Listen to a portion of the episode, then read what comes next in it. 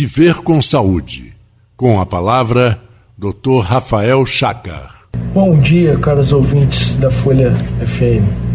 Estamos aqui hoje para discutir um importante assunto que interliga principalmente duas áreas da, duas áreas da, da medicina.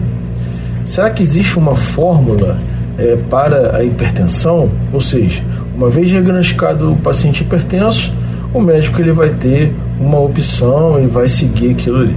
Não, na verdade, essa prescrição ela tem que ser personalizada, ela tem que atender às demandas daquele paciente. Então não existe uma fórmula para A, para B, para C, nenhuma dessas. A gente tem que individualizar cada paciente que a gente está tratando. Por exemplo, a gente sabe que na medicina, alguns medicamentos, antipertensivos principalmente, podem causar disfunção erétil.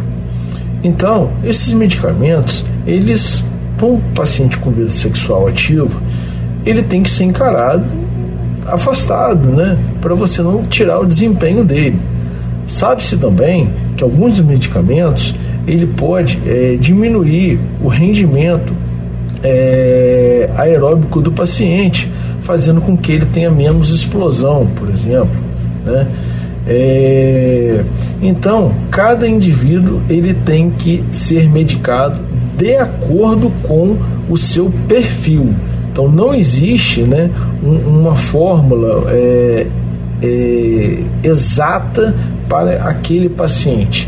Aquele paciente ele tem que ser individualizado dentro das suas, das suas próprias patologias, né, e a fim de causar, a fim de proporcionar é, que ele tenha é, prazer, né, né, nas suas situações, e o medicamento ele seja, assim, só um coadjuvante e não um transtorno para o paciente. Essa é a dica de hoje.